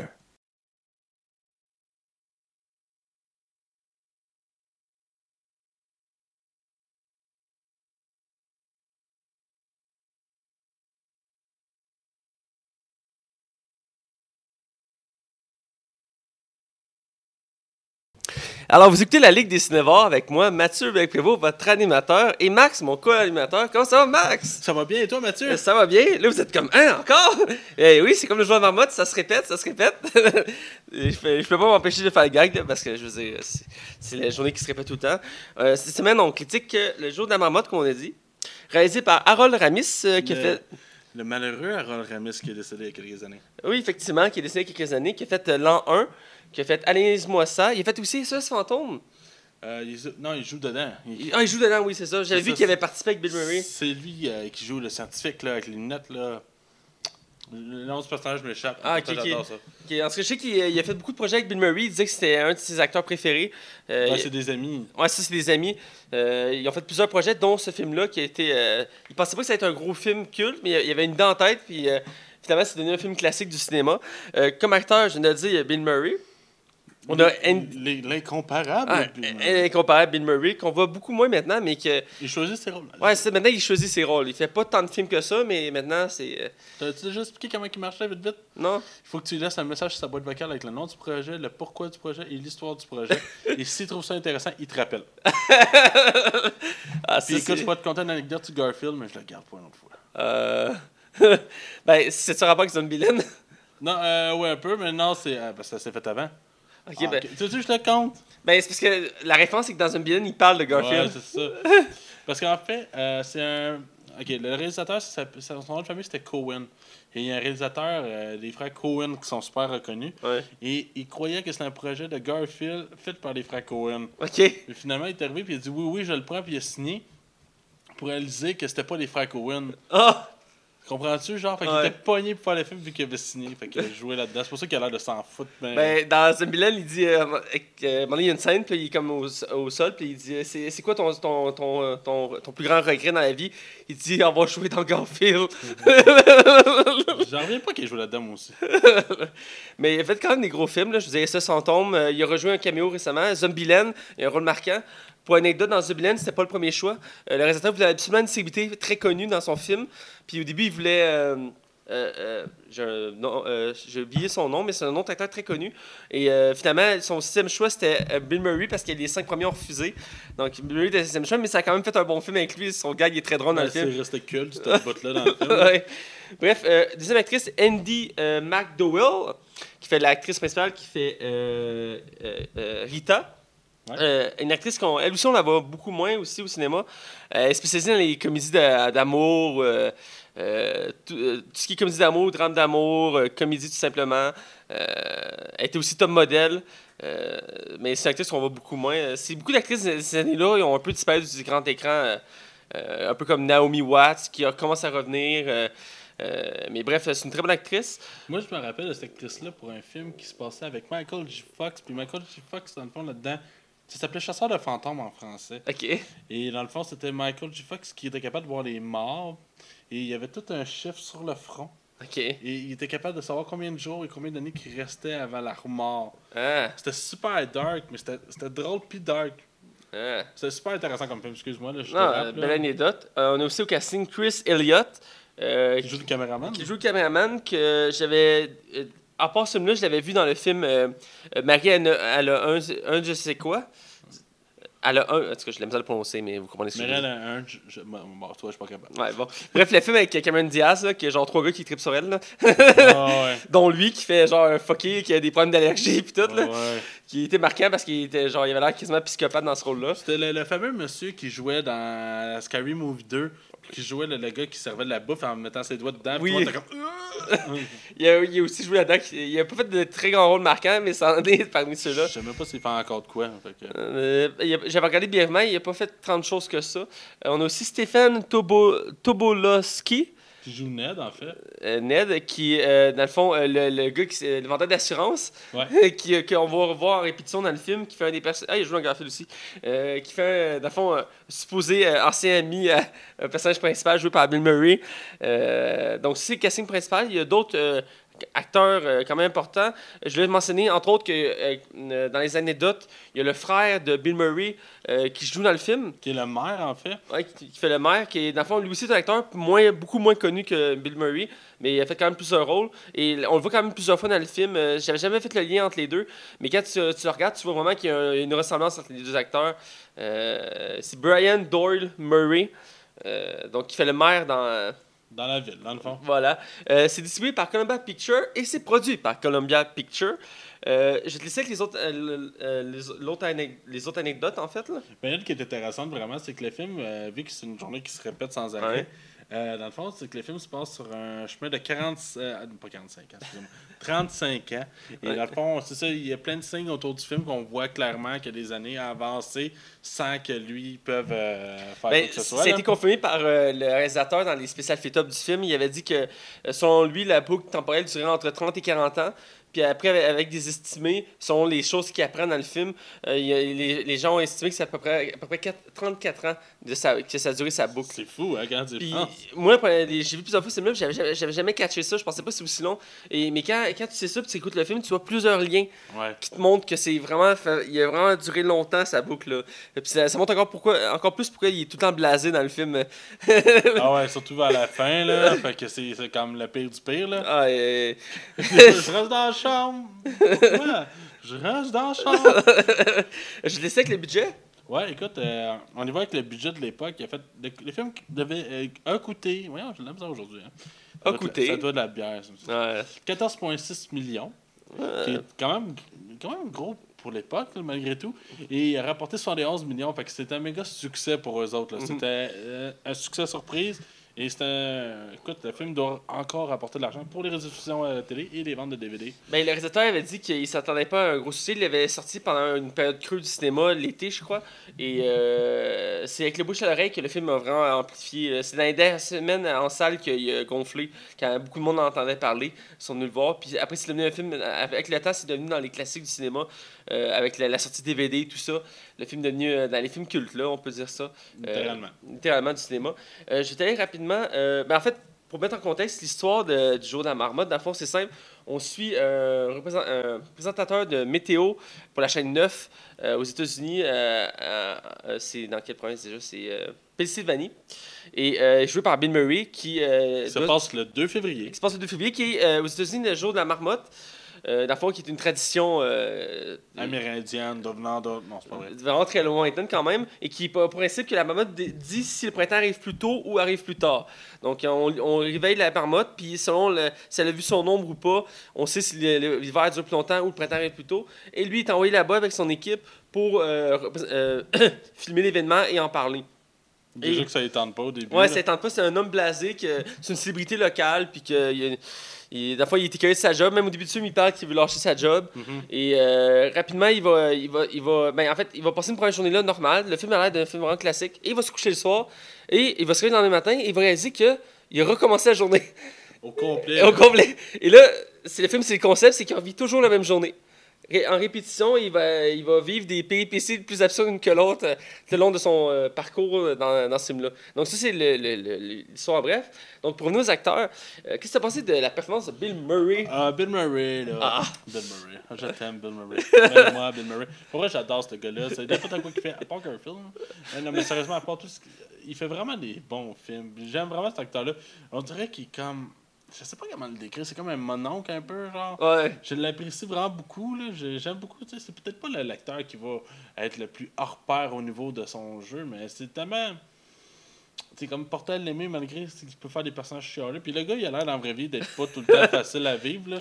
Parce que- Ben, dans souvent ses rôles, il a le même, euh, même euh, personnalité un peu blasée. Ouais, puis, ouais. euh, Mais il a l'air de même dans la vraie vie. là, Non, moi, je, je- je- écoute, Bill Murray, c'est quasiment sans faute là-dedans. Écoute, je le trouve vraiment bon. Euh, il, en- il- il assume bien le personnage. Ça, ça, on dirait que c'est un décalage avec sa propre vie aussi. Euh, non, moi, sérieusement, ce film-là, euh, Bill Murray, il s'en sort vraiment bien. Là. Euh, Toi? euh, écoute, moi aussi, Bill Murray, c'est. Moi, j'ai connu Bill Murray à la base au, au cinéma avec SOS Fantôme. Euh, voir ça au cinéma? non, pas au cinéma, mais je disais, mes parents l'avaient loué. Ok, ouais, parce que je me dis quand même, t'étais jeune. J'ai mal précisé ma, ma phrase. c'est correct. Mais j'ai découvert Murray dans les films avec euh, SOS Fantôme. Euh, dès, le- dès le SOS Fantôme, j'ai beaucoup aimé l'acteur, qui après j'ai revu à quelques reprises dans d'autres films. Et euh, je me rappelle toujours quand j'ai vu la première fois le jour, le jour de la marmotte, on avait loué le vidéo, euh, on, on l'avait dans notre salon, puis on avait ouvert le divan-lit, on faisait on fait on, ça rarement quand j'étais petit. Mais des fois, on le faisait quand on écoutait un film plus, plus- tard que d'habitude. Et moi, et mon frère, on était couché sur le divan-lit et on regardait le film. Et rapidement, j'ai embarqué dans le film, je le trouvais drôle, puis je trouvais ça absurde. Puis écoute, j'étais haut comme trois pommes. Le film date de 1993. là. Je suis né en 92. là. Euh, je l'ai écouté, je pense j'avais genre peut-être euh, 9-10 ans, même pas. Moi, je l'ai écouté vraiment tard. Je pense que j'ai début vingtaine. Pas vrai? Ouais, c'est le genre de film que j'ai passé complètement à côté, genre. Puis ça faisait longtemps qu'on on m'en parlait souvent de ce film-là. Puis c'est moi qui a mené qui a fait OK, je vais l'écouter. Puis j'ai vraiment aimé ça. Écoute, euh, pour venir Bill Murray, j'ai aimé sa performance. Dans le film, on voit qu'il maîtrise son personnage. On voit que chaque réplique qu'il chaque réplique qu'il dit, écoute, sont, tellement bonnes. Là, c'est, souvent, ça paraît méchant, mais ça fait partie de son personnage. Je veux dire, il est blasé, puis ça, ça paraît. Il va tout le temps répliquer aux gens. Il va être méchant, il va être bête, mais les gens vont continuer à parler, ils vont continuer à être là pour lui. Puis il va continuer à. Il y a des moments, il faut joyeux, des moments, il faut le bête, puis il est capable de, de faire les deux euh, sans grande difficulté. euh, il- comment je dirais ça, je pense que c'est sa spécialité. Comme tu disais, il doit être de même dans la vraie vie. Euh, il doit être quelqu'un de difficile à vivre, mais il le représente bien dans le film. C'est, écoute, il, y a tellement de répliques qu'on pourrait dire du film, mais je veux dire, c'est un acteur d'humour vraiment bon. Puis dans le film, tout le long, il fait un sans faute avec son personnage. C'est vraiment, c'est vraiment fou. On va aller rapidement avec deux autres acteurs du film. Euh, L'actrice principale qui fait Rita, qui est jouée Mhm. par Andy McDowell. Euh, je vais aller d'abord. Euh, comme je dis, c'est une actrice que je ne connaissais pas vraiment. Et dans le film, ben, tu sais, moi j'avais remarqué un truc en écoutant les vieux films des années 80, 90, début 2000. Souvent, c'est le même genre de. de- de- Ouais, je sais où tu t'en vas, puis je suis d'accord avec toi. c'est toujours le même genre de filles qu'on voit. Tu sais, c'est comme la. La, la, la, la- fille qui est trop bien pour le gars. Ouais, c'est ça. Euh, trop propre. euh, tu vois qu'elle est à son affaire. Trop gentil. Très gentil, très compréhensif. Puis c'est le genre de personnage qui revenait vraiment beaucoup dans les années 90. hein. Tous les films d'amour, les films de comédie, t'avais toujours une fille de même. euh, peu importe l'actrice que tu prenais, c'était toujours la même chose. Soit une blonde ou une brune. Puis. Qui sont Euh. très belles, mais qui sont pas. Ils sont pas comme. euh, C'est pas des. c'est pas des bombes sexuelles. Ouais, c'est ça. Des filles. Tu sais, la fille d'à côté. Ouais, c'est. Celle qu'on aime, tout le monde, tout le monde aime, là, tu sais, là. Elle est belle sans besoin d'être sais, C'est. Non, c'est ça. Puis, mais par contre, tu sais, elle avait le stéréotype du personnage, mais en même temps, euh, j'ai aimé, j'ai aimé le personnage dans le sens qu'il y a une. Tu sais, dès le début, on voit qu'elle a un a priori pour le personnage principal. Ouais, Euh, on voit dès le début qu'elle est une personne très jo- jo- euh, joyeuse et très énergétique. c'est jovial. là. joviale, voilà. Mais on voit qu'il y a un contexte du personnage et euh, on sent qu'il qu'il y a une barrière. Puis on- euh, à force du film, le personnage principal va essayer de se rapprocher d'elle et à, à plusieurs méthodes. Ouais, on- c'est ça qui est drôle dans ce film-là. là. C'est vraiment une partie que j'aime beaucoup. et on voit qu'il y a une évolution parce qu'à la fin, euh, la, la dernière euh, tentative, la dernière journée qui revient en boucle parce qu'à un moment donné, il faut que ça finisse. Ouais, Euh, on voit qu'il y a une belle évolution avec le personnage, même si, parce que c'est dur de faire évoluer un personnage qui se répète à chaque jour. ouais. Mais dans ce film-là, ils réussissent dans le sens qu'ils réussissent toujours à nous ramener un angle qu'on n'avait pas vu, des personnages, même des scènes. Ils Et, vont euh, aller chercher des personnalités, des, pers- des personnalités de certains perso- de personnages que tu t'attends pas à voir, genre que tu, tu vas tu vas voir comme sa côté colérique, son côté contrôlant. tu vois. ouais. C'est ça qui était cool aussi là. J'étais tout le temps curieux de voir ah, qu'est-ce qui va arriver le lendemain dans le film, là, tu sais, là. Ouais, c'est ça, on a, toujours, on a toujours hâte de voir la suite. Toi, qu'est-ce que t'as pensé euh, Euh, ben, c'est plate, moi aussi, parce que je suis un peu dans le même genre que Ouais. toi. Andy, elle s'en sort super bien, là. Ouais. Je- J'y enlève absolument rien.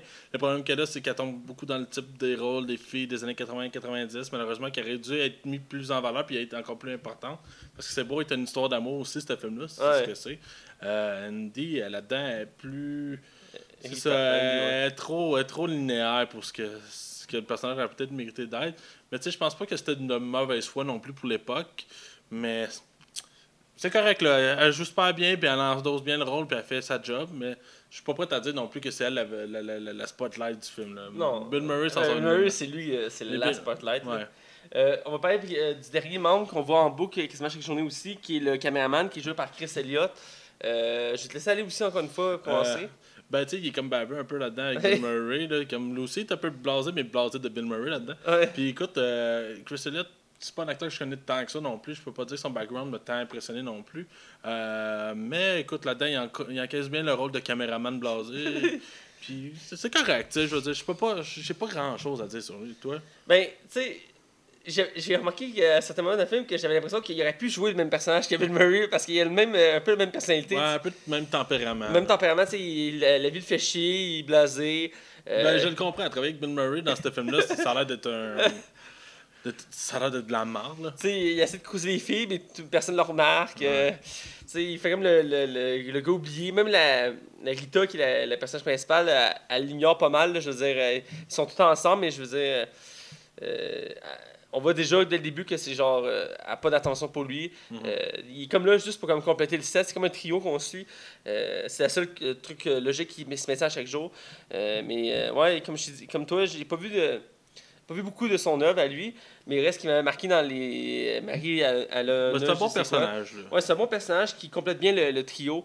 Euh, un, peu, un peu plus effacé que les autres, je dirais. Euh, mais il reste qu'à un moment donné, il faut faire place à certains personnages. Euh, donc, euh, en règle générale, je veux ton appréciation du film. Pour moi, ce film-là était déjà culte à l'époque, puis quand j'ai eu la chance de l'écouter enfin dans ma début vingtaine, c'est là que j'ai compris pourquoi ce film-là était culte. Écoute, c'est pas nécessairement un chef-d'œuvre, là. C'est pas, écoute, c'est pas Titanic, c'est pas, c'est pas euh, Avatar. non, mais sérieusement, c'est. Un jour, on va critiquer ce film-là, j'ai hâte de t'entendre. Tu sais, c'est le genre de film qui, tu sais, qui passe bien dimanche, là. Tu sais, je veux Ouais, dire, c'est dimanche plus vieux, plus vieux. Hein, je me répète un peu, là. hein? Je dans ton peu. salon, là, avec. euh, Non, mais c'est un bon film d'après-midi. Pas vrai, là. Qui qui- Tu sais, mettons que t'arrives chez vous, tu sais pas quoi faire, t'es off cette journée-là, puis t'écoutes le. Tu cherches, tu cherches sur Internet ou de quoi écouter. C'est vraiment, je trouve que c'est parfait comme Tu devrais film. proposer à Netflix qu'ils font une section film d'après-midi. Oui, man. quand on lance un brevet, le gros, on l'a, man. Nouveau concept, les films d'après-midi. Ouais, c'est un bon film. C'est comme tous les films, euh, les téléfilms qu'on voit à la TV qui jouent juste les après-midi. Ou c'est le genre de bon film que si ta blonde ne connaît pas trop le cinéma, mettons, là, ok? Ça se peut que ce soit l'inverse ou ton chum. Tu dis, hey, écoute, j'ai un film que j'aimerais ça, on écoute ensemble. C'est un peu vieux, mais ça s'écoute vraiment bien. C'est genre que n'importe qui qui t'amène avec toi va apprécier ce film-là. Sérieusement, c'est tellement un concept simple, tellement. Je comprends que ce concept-là a été repris souvent par après, Ben parce oui. que tu peux tellement faire ce que tu veux avec ça. Il est devenu une référence dans la culture populaire. Ouais, euh, Edge of Tomorrow, c'est ce qui a donné son charme. Ben oui. Puis euh, il y a plusieurs autres séries ou, euh, ou films qui ont pris ces références-là, pas nécessairement au complet dans un film ou dans une série, mais Non, mais même X-Files l'a pris, là. moi, X-Files. Euh, Star Trek l'ont pris aussi.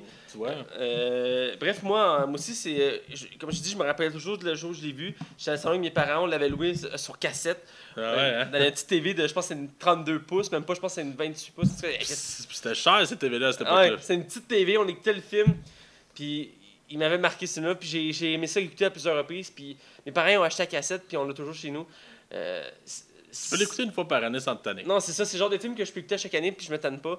Euh, c'est pas le cas, c'est- je peux pas dire ça de beaucoup de films, mais ce film-là, j'aime ça écouter, parce que il est tellement... j'en découvre encore des choses sur ce film-là. là. Euh, d'apprendre qu'il a passé plus de 35 ans dans sa boucle, euh, c'est quelque chose. Euh, reste que j'ai beaucoup aimé le film. Bill Murray, c'est un acteur que j'aime beaucoup. C'est dommage qu'on le voit beaucoup moins. Euh, même si c'est un peu à cause de lui qui est très sélectif dans ses. euh, Ouais. C'était un personnage, Bill Murray. je- je l'avais- la dernière fois que je l'ai vu au cinéma, c'est il a fait un film qui faisait un, un, un producteur de, de, de, de, de chanteur blasé de la vie parce que. Ouais, y a-tu un genre un, un bandana sur la il me tête? semble que ouais. Le rock avec. Il y a Bruce Willis, je pense, aussi là-dedans. Ça se peut. Oui, il y a Bruce Willis dedans, oui. Peut-être un petit Il- rôle, là, Il, il part avec une, une, une actrice qui a pris sur le fly en Afghanistan, genre, puis il va faire une tournée là-bas pour la faire connaître. Puis. euh, C'est pas euh, Melissa McCarthy. Ça se peut-tu? Là, je suis vraiment pas sûr. Non, ça, c'est l'autre film qu'il a fait où il fait un voisin euh, blasé de la vie. euh, Ouais, ouais. Il est toujours blasé. Saint-Vincent, je pense, ça. Hein? C'est-tu Saint-Vincent, non, tu? Euh, je sais plus, c'est juste qu'il fait genre le voisin blasé de la Ouais. vie qui a genre été curé puis tout. Tu sais, il est bon faire le gars blasé. Ouais, il l'a bien. Bref, euh, c'est un très bon film, un classique. Et, euh, il- je vois pas vraiment de défaut à ce film-là, c'est c'est super bon. Alors, euh, sans plus attendre, on va du côté spoil pour en détailler un peu plus sur notre appréciation du film. Attention, vous rentrez dans la zone spoiler. Attention, vous rentrez dans la zone spoiler.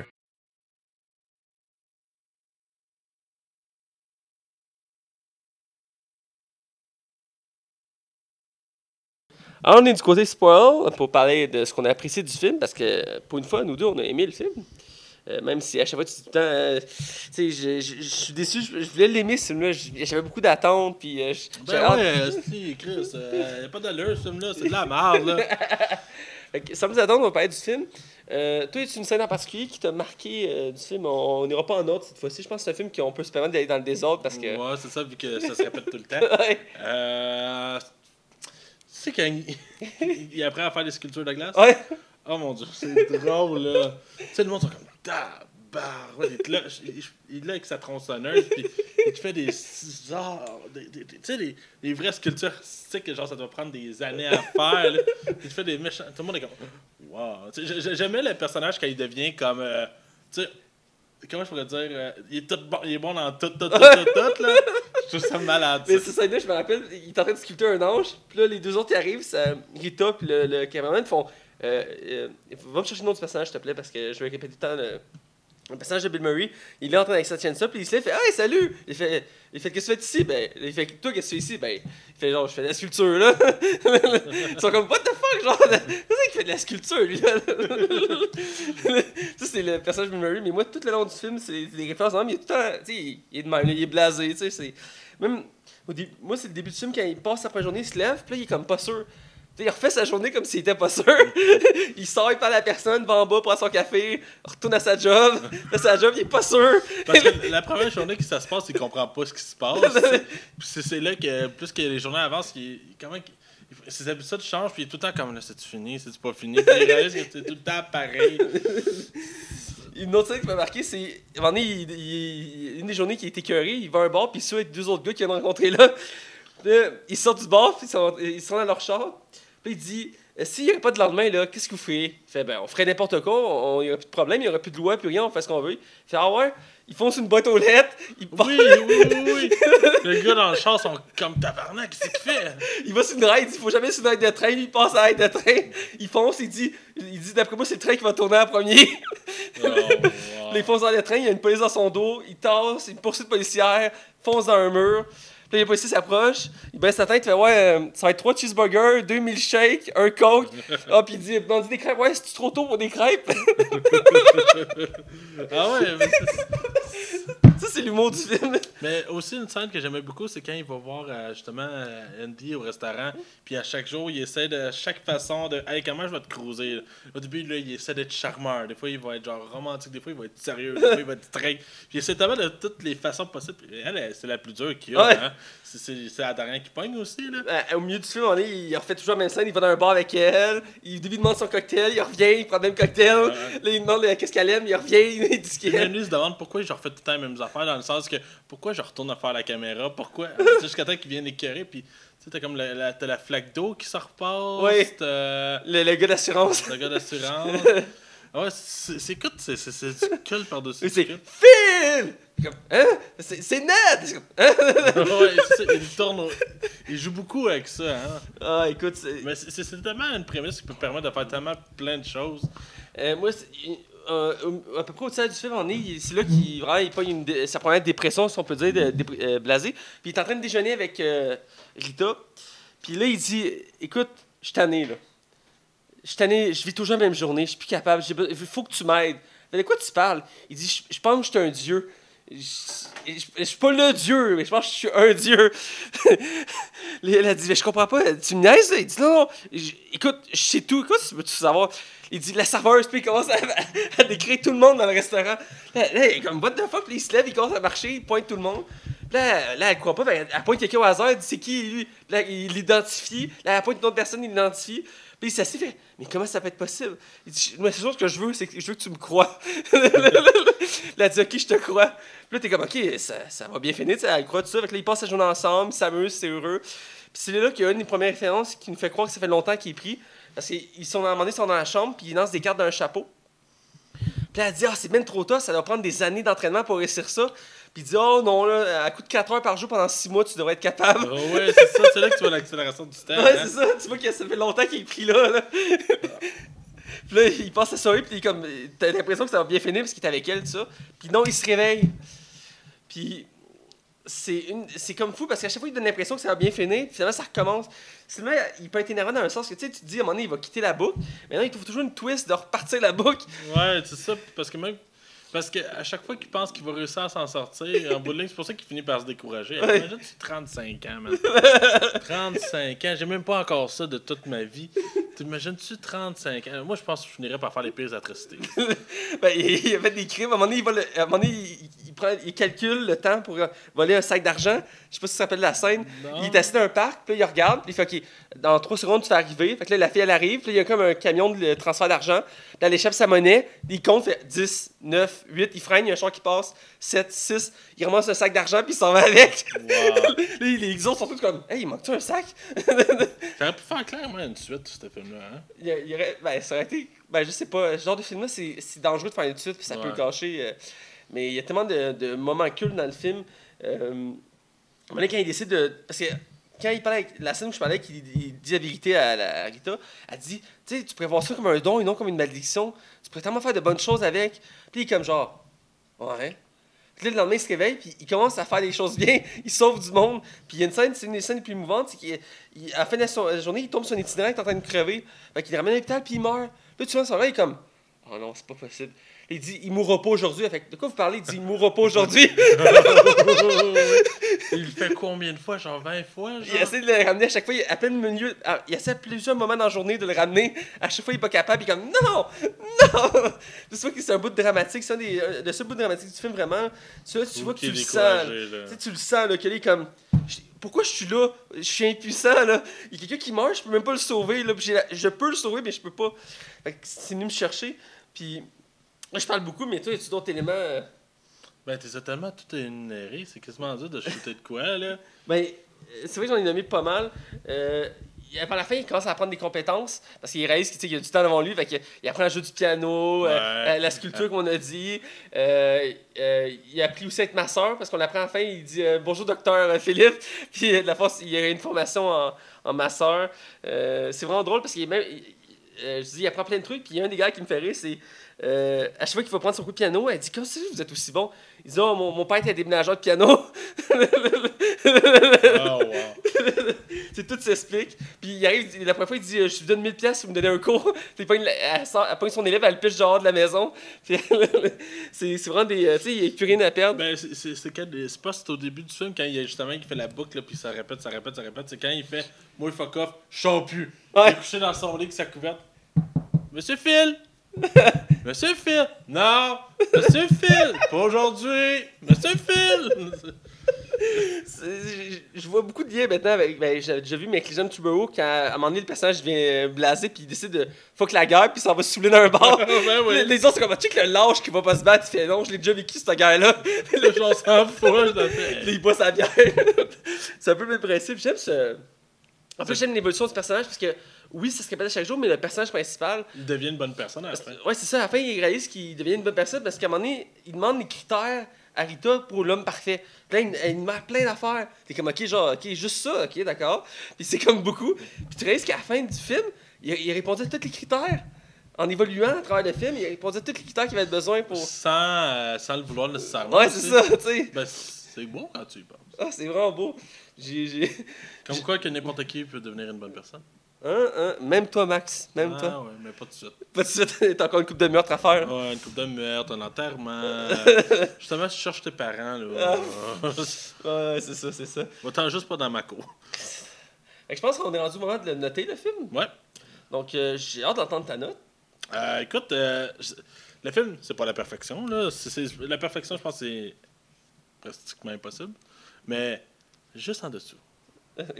Je donne facilement un 4.5 euh, sur 5. 4.5. É- Écoute, c'est intemporel ce film-là. Ça va être bon dans 20 ans, ça va être bon dans 30 ans. C'était bon a 20 ans, ça va être encore bon C'est dans le genre de film qu'il pourrait avoir un remake, tellement qu'il est culte. Alors, soit tant que ça arrive pas. Ouais, mais ce serait le genre de film qui aimerait ça faire un remake juste pour l'argent, tu comprends? C'est tellement qu'il est culte, là. Ouais, c'est mais c'est un intouchable, mais tes intouchables, tu commences tout à se faire toucher. Fait que, Ou une suite encore, comme tu dis, là. Ouais, ou euh, une réinterprétation peut-être plus. Ouais. Ou tu sais, dans, quelque part dans 20-25 ans, ce film-là va peut-être tomber malheureusement au fil du temps dans l'oubli. Puis la les générations qui vont suivre vont peut-être pas connaître ce film-là. Peut-être c'est une éventualité. C'est une possibilité, c'est vrai. Euh, écoute, euh, moi aussi, euh, je donne 4.5 sur 5. C'est pas la perfection, comme tu dis, mais ça reste dans les films cultes, soit du cinéma, mais aussi de moi, dans mon top des films. Euh, je me tente jamais d'écouter, fait que c'est une bonne preuve que c'est un bon film. C'est sûr, je n'écouterai pas 5 fois le film la même semaine, mais je veux dire, une fois par année, je me tente pas de l'écouter. Non, c'est ça. Puis euh, reste que c'est un excellent film, il n'y a, pas euh, de défaut vraiment. C'est une histoire très simple. Euh, J'ai déjà dit, mais le réalisateur ne s'attendait pas à ça. Il y avait un concept en tête, répéter la même journée en boucle. Euh, puis ça Là, ça devait être dur en plus à vendre comme pitch de film. J'imagine Tu parce ris, là, va se faire financer. Écoute, le gars vit la même chose tous les jours. en tout cas, Ouais. Surtout, surtout autour du concept du le jour de la marmotte, c'est quand même un événement annuel, mais en même temps, c'est pas le plus gros événement. mais là, maintenant, le, le- le jour de la marmotte est relié à ce film-là. Ouais, ben, L'actrice euh, principale du film a déjà participé à, à une journée de la marmotte où elle a sorti la marmotte elle-même. Ah, c'est drôle, c'est pour faire des références comme ça, mais il reste que. Puis ça a aussi les- les- l'importance de la journée de la marmotte. Il y a beaucoup, il y a- après ce il y a beaucoup plus de gens qui ont, été, à- ont porté d'importance à ce. à cette journée-là. Ouais, ici, c'est moins apparent au Canada, mais aux États-Unis, c'est très fort comme culture, euh, le jour de la marmotte. Donc, euh, ils vont implémenter 4.5. Euh, on en est au mot de la, au mot de la fin. Alors, euh, comme d'habitude, vous pouvez nous suivre sur Facebook, euh, la Ligue des Cinévores, sur Twitter, la Ligue des Cinévores, sur YouTube, iTunes, RZO, Pod Québec, Balado Québec, euh, iTunes, je pense que je l'avais oublié. Donc, euh, YouTube, DJ Pod. DJ Pod, ouais, j'ai oublié DJ Pod, c'est ça. Euh, DJ Pod, donc on est beaucoup partout. Comme on a dit la semaine passée, toujours en processus pour être sur Google Play. Ouais. Euh, Ça s'en vient, ça s'en vient. euh, on Le temps nous manque, c'est juste ça. là. Euh, trop, trop occupé à ne pas écouter de film, donc c'est pour ça que le temps nous manque. Pour ça, j'écoute trois saisons en une semaine. tu me lances vraiment le défi, je peux le faire. je le sais. je serais capable, j'aurais plus de sommeil, là, mais je serais capable.